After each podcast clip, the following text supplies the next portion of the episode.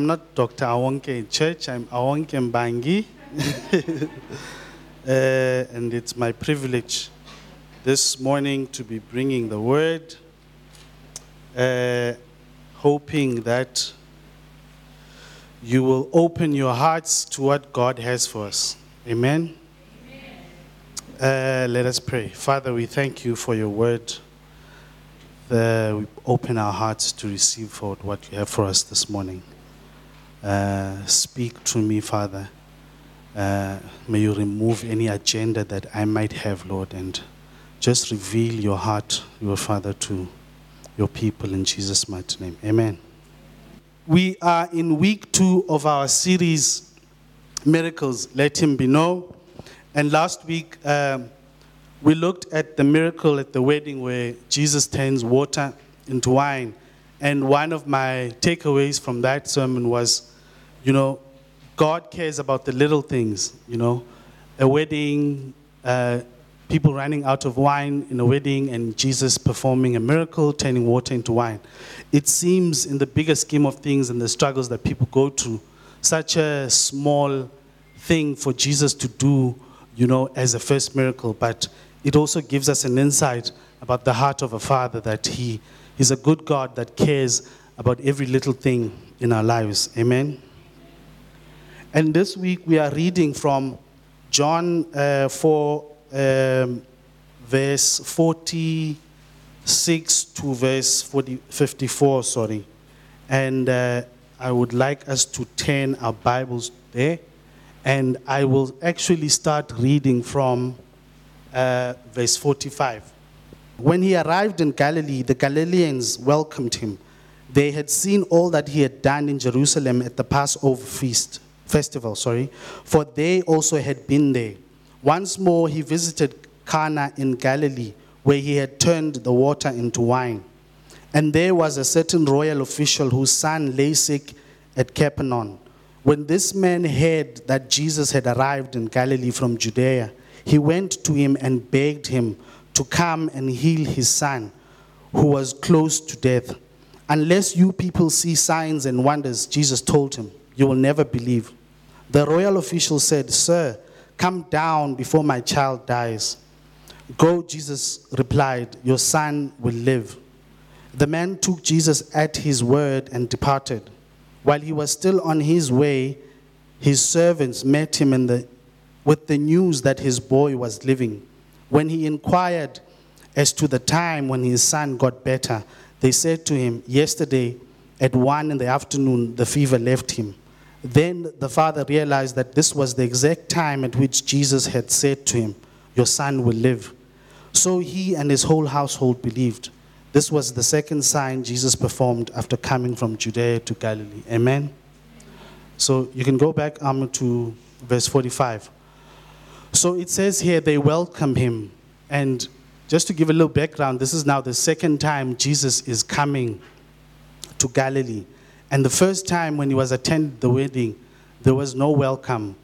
Uh, Jesus had not yet been known before then. So something had changed between the second time he's visiting Galilee and the first time that he did.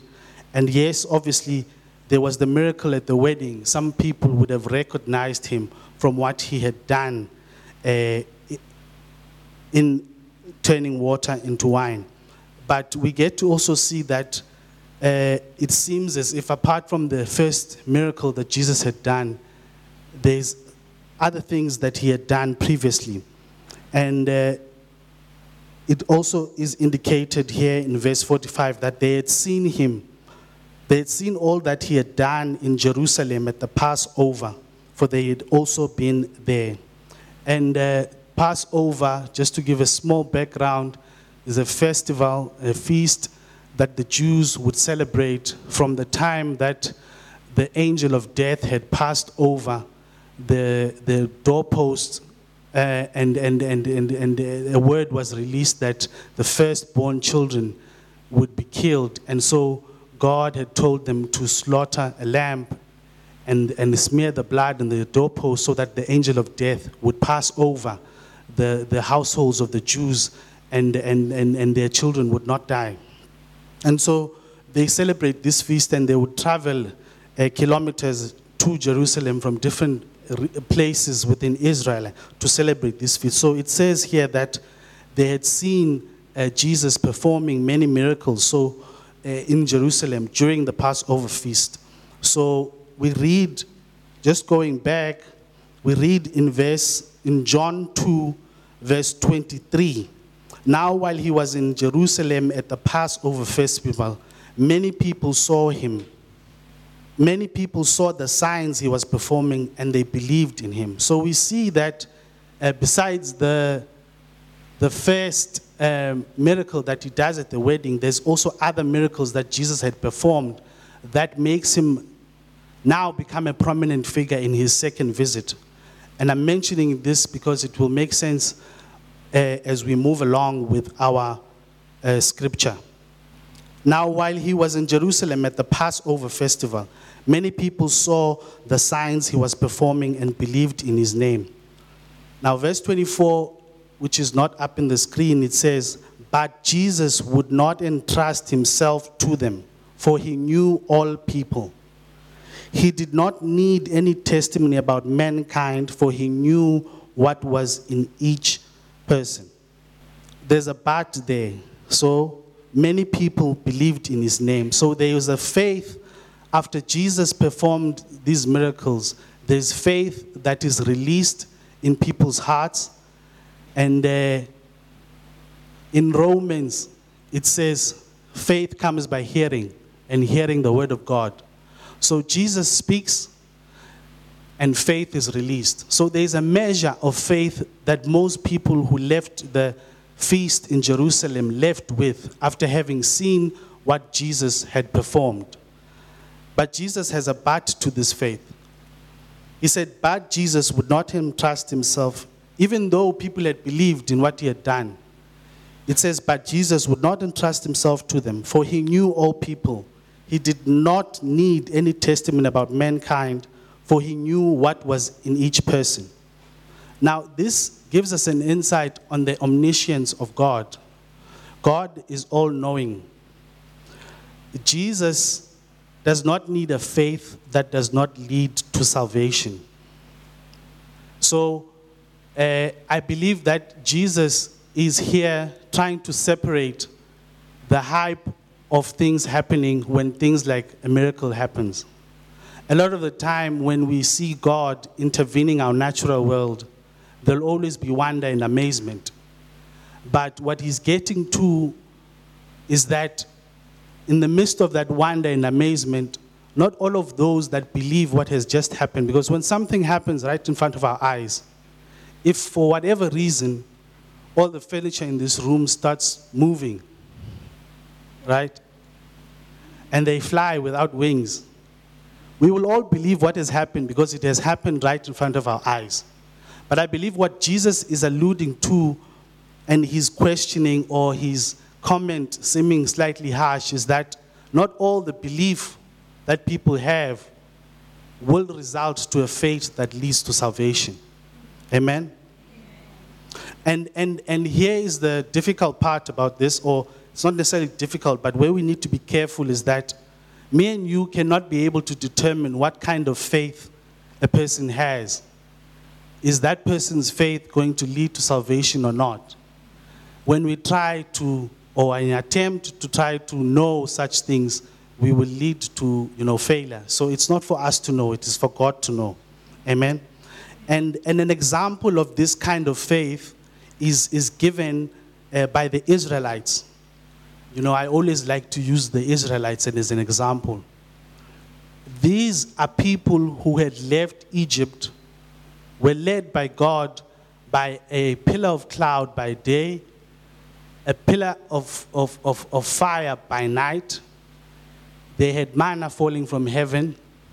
They, their clothes did not wear down, and yet still they failed to enter the promised land. From Egypt to the promised land, it was meant God's desire. God's intention was that they travel for 11 days. An 11 day journey turns into a 40 year, it's not even a journey after 40 years, I don't know what it is. it turns into a 40 year something, whatever you call it.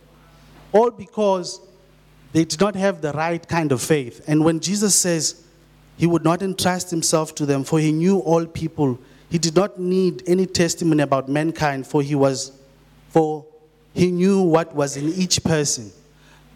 So Jesus did not buy into the hype when he was applauded by the people, when he had healed the lame, when he had given sight to those who did not see. He didn't buy into that hype because he knew that not every single person that gave him applause or every single person that seemed like expressing what looked like faith in him led to salvation. So the Israelite salvation was to reach the promised land. They didn't do that. A whole generation died in the wilderness against the will of God because they failed to believe and take God at His word. And so I believe here Jesus is, is referring to that. I remember Cass preaching on that story, and he says, even the spoons of the Israelites can testify of the goodness of God. Their furniture, their spoons crossed the Red Sea. They could, if they could speak, they could testify of how good God was. And yet, still, they failed to believe Him. So, so we see that there is a level of faith that does not lead to salvation. And Jesus is not so, what's the word, gullible, is it? To believe everything he sees all the smiles, all the applause, and all the respect they all of a sudden are giving him because of the miracles he had performed at the wedding and also the many miracles he had done in the Passover feast. I want to continue in verse 46 here. And then it says, Once more he visited Cana in Galilee, where he had turned the water into wine. And there was a certain royal official whose son lay sick at Capernaum. When this man heard Jesus had arrived in Galilee from Judea, he went to him and begged him to come and heal his son who was close to dying. Now, we see a royal guard who comes to beg Jesus. Uh, and, and what's interesting here is that, excuse me, a royal guard begging his carpenter's son is no small feat. Remember, Jesus did not have a prominent status in society. He was the son of a carpenter. At this time of the story, his father has passed away. He did not go through any training by any prominent religious leader. So, any level of prominence he got was through the workings of the Holy Spirit. So, and another thing to note this is a man, the royal guard is probably serving under King Herod. King Herod is the one that uh, beheads John the Baptist, who was the cousin of Jesus. So, a royal guard in those times in that kingdom should have been someone with access to resources. He should not be begging someone like Jesus. It's not a pretty sight in society. And um, you read the story and you thank God that um, money cannot buy everything. Money does not buy peace, love, it does not buy loyalty. And in, our, in this part of the story, it does not buy a miracle. We thank God that money does not buy salvation. And I'm not saying that because I don't have all the money in the world. I'm just saying that because there's something about tragedy and crisis that is able to humble our hearts and allow God to, to do a good work in our hearts. I remember a few years back, um, we, we were doing, I think, ministry in Mediclinic, and I was surprised that actually in a private hospital they would allow people, random people, to come and say, hey, we're here during visiting hours. If there's any people looking for prayer, no, that's what we want to do. We used to do it a lot in Grays and, and these other public hospitals, so I was quite surprised. And I realized that actually it's probably because there's never been a complaint against it. Because when people are sitting in their deathbeds, regardless of how much money you have and the best doctors and the executive medical aid you have, in that right in that moment, all of those things cannot give you what you require. And so, if there's any chance that a prayer by some random Christian could do that, you know, why not take it? So there's something about tragedy and crisis that brings us to the feet of Jesus. It's why most ministries of Christians are to the poor, you know, the desolate, you know, the, the outcast. Because those kind of people are much more open to God speaking than some of us with, you know, access to a lot of resources. It's also important to mention that God does not make us sick so he can heal us and get all the glory. It's, it's also good, it's very important that our theology does not, you know, we experience sickness because of a fallen world, because we allowed sin to come into the world, corrupt human beings, and therefore we experience now sickness. People used to live forever. This thing called death was not there. If you read from Genesis, you hear of people who lived until 900 and plus years. Those were the people whose seed was closer to Adam and Eve than it is to us. So there was some debris of that eternality that they had, or they were when, when, the, when God breathed into them, still left there. That's why they lived until 900 and, and so years. So, so, so sickness comes into mankind because we have allowed the devil, we have allowed sin into our lives, and it corrupts in more ways than words can describe. Cancer, you know, some people believe it's, very, it's something very demonic, you know. So there's all these things now that we are experiencing, not because God has sent things to earth to inflict us. No, it's because we were given authority and power and we allowed the devil in, and he corrupts and he kills and he steals and he destroys. But in spite of all of that, God can still use all of these things that we experience to bring himself glory and let himself be known. Amen. I want to read and continue to verse 48. So, verse 48 says, Unless you people see signs and wonders, Jesus told him, you will never believe.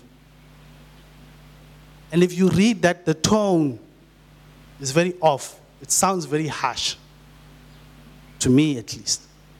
Right? Unless you people see signs. This is someone who's begging for the life of his son and the response to that begging, when someone is begging you, you tell them, no, no, don't stand up, stand up, what do you want? And you engage them on the matter they're about, right?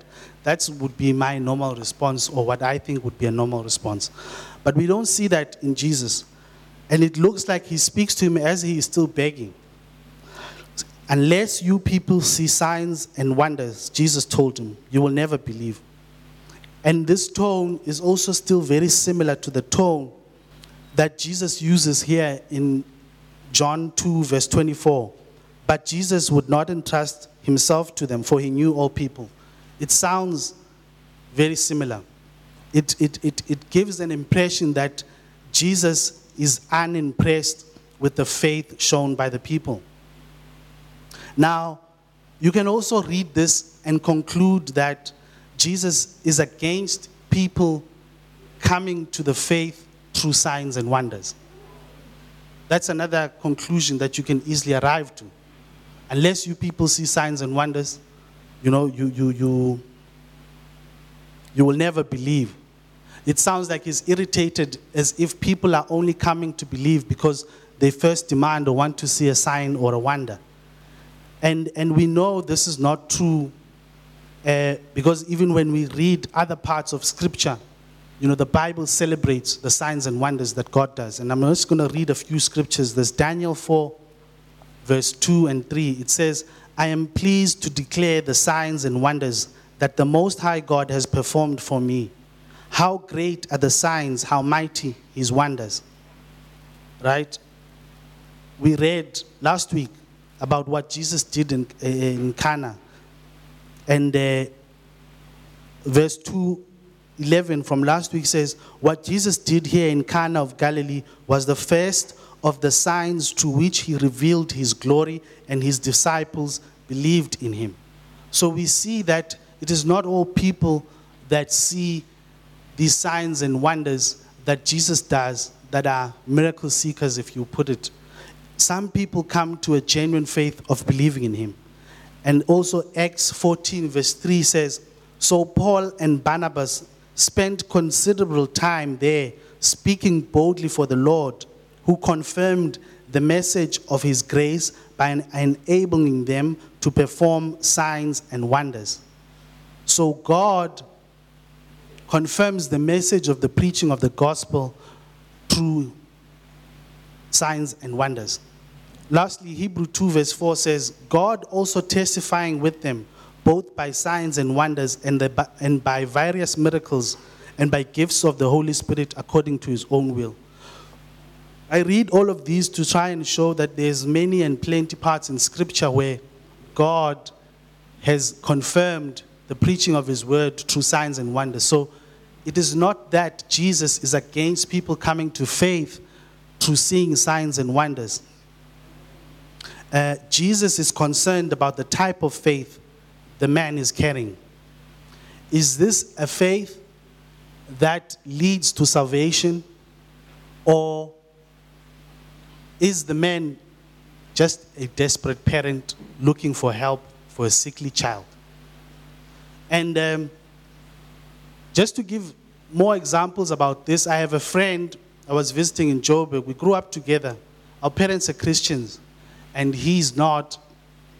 So every Sunday without fail, he stays with his son. Every Sunday without fail, he takes, doesn't take, he prepares his son to go to church.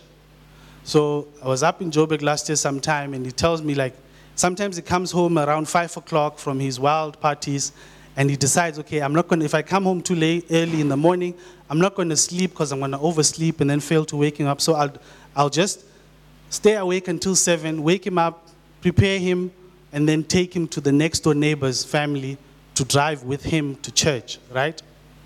So when you, when you, when you read or when you listen to him, there is a level or a measure of belief that whatever his son is getting or whatever the church has to offer is good. There's a measure of faith there because he grew up there. And then when he reaches the age of accountability, he chose to walk his own path. Right? But it's not good enough for him to lay down his life, to leave his former self, to embrace what Jesus gives. It's not good enough for that. But it is good enough for him to send his young 10 year old boy, who he wants him to get all the goodness that he got as a young boy. Right? Another story that I can tell is I grew up in the township, and like many places, there were a lot of crusades that would come in different times in the township. And a lot of the time, the people leading these crusades were gifted men of God who moved in many signs and wonders. And when a crusade started, it would last about three months at a time, and then it would move to the next city. And so, what would happen, or what I would notice, is that the families in our, we're, we're you know, small township, everyone knowing each other. The families in our township that did not go to church all of a sudden started going to church during the three months of the crusade being in town. And the reasons are different. And I'm, I'm just making my own assumptions because I was too young to interrogate such things. But I believe maybe it could have been because there was a child who is caught up in a life of drugs and crime, and through hearing the testimonies coming out of the crusade, one starts to all of a sudden think maybe I could get help for my sickly son. Or maybe someone is going through or suffering from a long or terminal illness, or there's an abuse in the household, or there's financial issues, whatever the issue might have been. But because of the words spoken or the testimonies, because faith comes by hearing and hearing the word of God. So, from hearing the good news about, or the good testimonies about what was, had been happening, in the crusades, in the tent meetings, people all of a sudden started going. But as soon as the crusade stops, you then start seeing a dwindling in church attendance. So churches will be filled right up until the crusade ends because people are looking for spiritual homes. That was encouraged a lot because the crusade was not there to stay.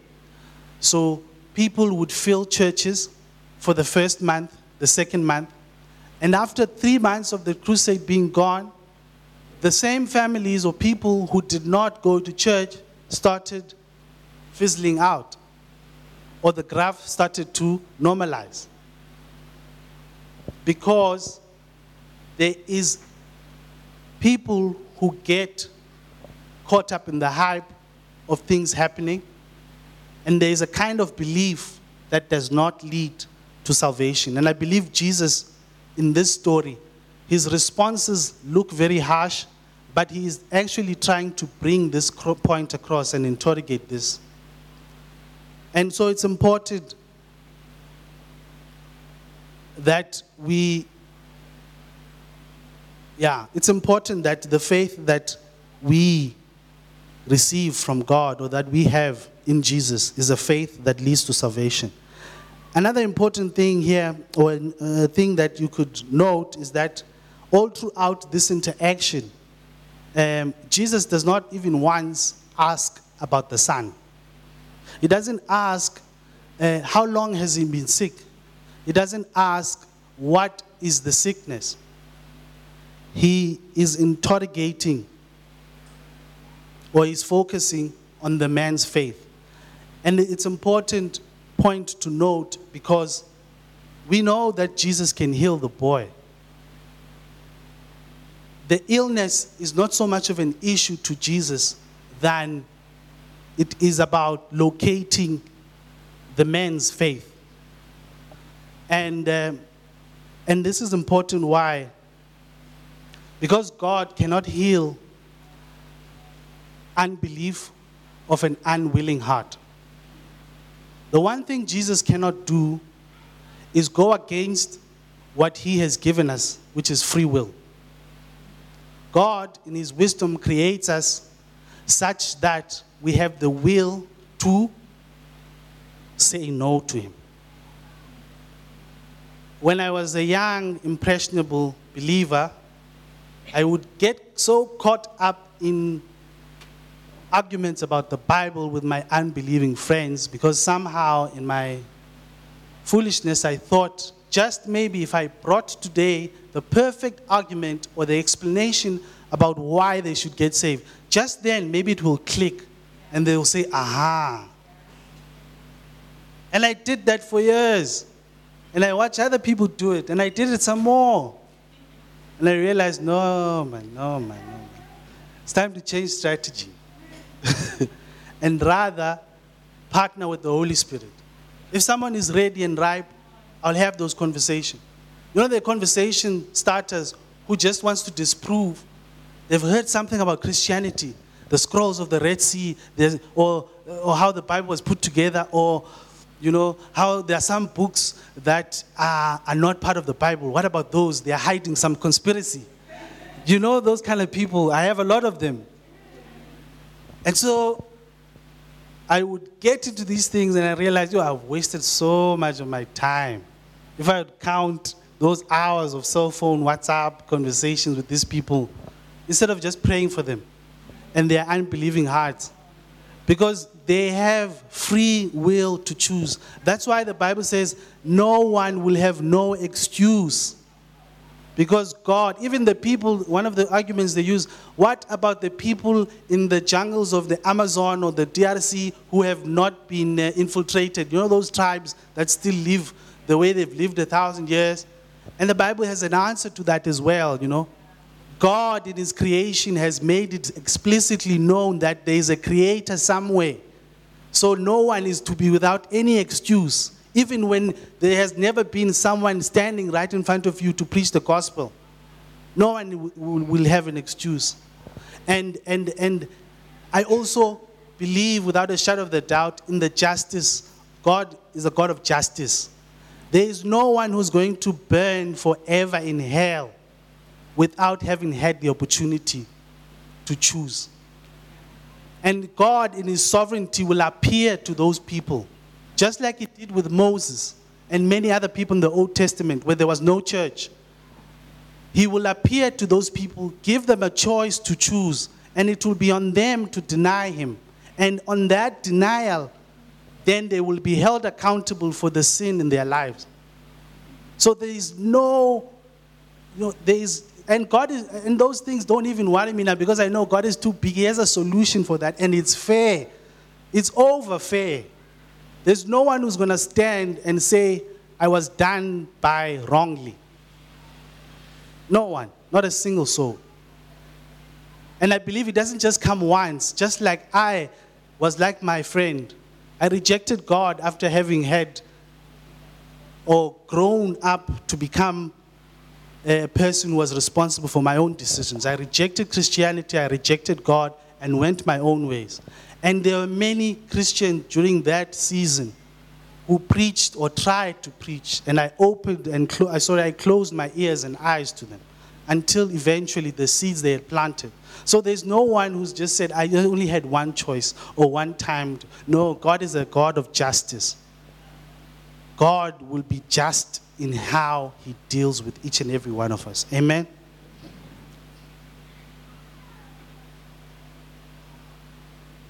So Jesus wants to know if this man's faith will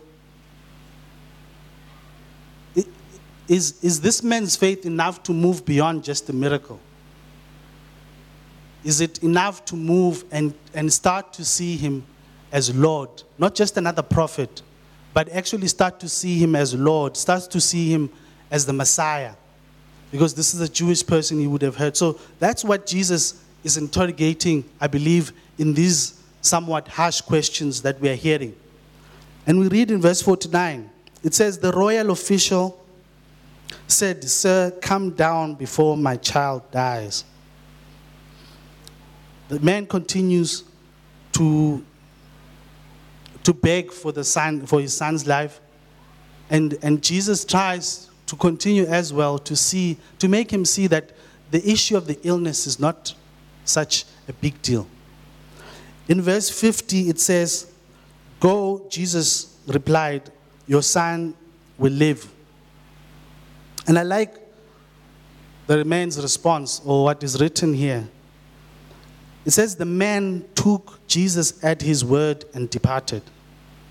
He took Jesus at his word and departed.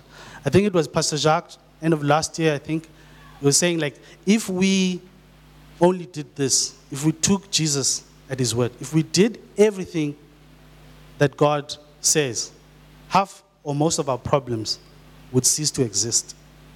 If only we would follow this simple but very difficult principle. Just take Jesus at his word or do as he says. So I like the man's response. And one of the indications that this man's faith was genuine or was leading up to be being genuine is this kind of response because it says he took Jesus at his word and departed. And remember, he departs without a miracle. He hasn't seen a miracle. He's departing carrying faith. He's departing carrying the words of Jesus. His request was, Come, my son is there, he's sick. That was the man's request. And he departs without carrying a miracle. And we see that this is not just a miracle worker, this is not just, this is not only just, a, sorry, a miracle seeker. This is not only just a, a desperate parent, you know. His desperation actually has substance. You know, his faith will not stop at the miracle. His belief will lead to salvation. And if you can help me here, what does Hebrew 11 verse 1 says? Faith is. Let's try it again. Hebrews 11, verse 1. Faith is.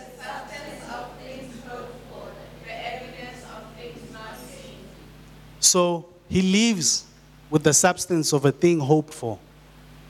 He lives with faith in his heart and he lives carrying the the words of Jesus. And in verse 51 to 53, we see another indication that tells us that this man's faith or belief in Jesus has substance. While he was still on his way, his servants met him with the news that his boy was living. When he inquired as to the time when his son got better, they said to him, Yesterday at one in the afternoon, the fever left him. Then the father realized that this was the exact time at which Jesus had said to him, Your son will live. So he and his whole family, so he and his whole household actually believed. So after the miracle, when all is now good under the sun, it says he and his whole household believed. And they would have seen the boy progressively getting worse and worse and worse until he's now at his deathbed. And so, in conclusion, uh, signs and wonders are God's demonstration of his mighty power. And this demonstration is there to bless us, but also to advance the kingdom of God. There are people who will not come to faith without seeing signs and wonders. And there's nothing wrong with that. There's nothing wrong with that. Just two people I think of in the Bible. The one we've given him the name Doubting Thomas. And Thomas is one of the disciples. Jesus appears to the disciples after he is risen. Thomas is not there. He leaves. Thomas comes. The other disciples tell him that Jesus has risen from the dead. He says, No way, as I think I would have said myself. He said, The only way I will believe what you are telling me is if I get to put my fingers through the nails and also my hand, I think, through his side. In another meeting, Jesus appears, and then right there, Thomas is in awe. And Jesus says to him, He doesn't call him doubting Thomas. He actually says to him, Go ahead and put your fingers through my wounds. If that is going to help you believe, then go ahead. Because what's most important is that we get people to believe in Jesus. Amen. And then he goes on to say, Blessed are those who believe but have not yet seen. That statement does not disqualify those who genuinely have a desire to believe, but they still need to see something more. I think we've used that statement as a weapon for us who believe and have not seen much. That is not a statement we use to disqualify people who actually have something, who, who, who desire more because they want to have a genuine faith. They don't want to be seated and clapping hands while inside they're dead. They don't want to be phony. They don't want to be fake. They want to be genuine. So they're crying out to say, God, show me more so that I can tap, take two or three more steps forward in order to believe. The other person is Nicodemus. Nicodemus is one of the religious leaders who comes to Jesus privately and is struggling with the idea that we can be born again. How does a man crawl back to, the, to a mother's womb as an adult? Because Jesus was preaching that we need to be born again. He's struggling with this idea of being born again. And Jesus goes on to engage Nicodemus He doesn't disqualify the questions that he has. And so, if there's anything to take away here, is that um, some people need to see miracles in order to believe. Now, we live in South Africa, we live in Africa. As I close, we need to redeem miracles. We need to redeem signs and wonders. They have been used to profit individuals. They have been used to, to rob people. People are hurting. You talk about a miracle, people get, uh, you know, in between, or they get iffy. They get, you, you know what I mean, right? Because of the exp- lived experience that we've been through. People have been hurt in the name of miracles. So we need to redeem that. We need to, we can't let the enemy have the last say. Some of us, there are people, there are churches that have built a theology around the fact that miracles no longer exist in the present age. And when we read our Bible, that's not consistent, that's not congruent with the gospel, that's not consistent with the Old Testament. So we can't, we can't agree with that. Some of us who see it in the Bible have slightly closed the door to that reality or that characteristics of God because of the things I've just mentioned. So, as I was thinking about what to pray for to end the service, I really felt like we need to redeem miracles. We need to pray into God, into that character of God, to, for us to see to come alive more in our lives so that it can bless us and also advance the kingdom of God. Sometimes you have prayed for a loved one and they didn't get better, they actually died. Those are the questions we wait to ask God when we get to heaven. Can't tell you why. Every time we call sincerely in the name of Jesus, things don't happen. I can't, I don't have a, my, it's way above my pay grade. I, I, I, don't, I really don't. But what I, I know is the Bible says, you know, He did not only die that, you know, for our sins, but so that we can have health and abundance. And so we continue praying. And so I want We hope you've enjoyed this message. For more information, please visit our website at www.hispeoplepmb.co.za. And for more of our messages, visit our YouTube and SoundCloud channels, as well as other podcast platforms. If you would like to contact us, please email us at hispeoplepmb at gmail.com or send a message to 061 452 0877. To join us for in person services, visit us at 154 Burkett Road, Scottsville, Pietermaritzburg. We hope to see you soon. God bless you.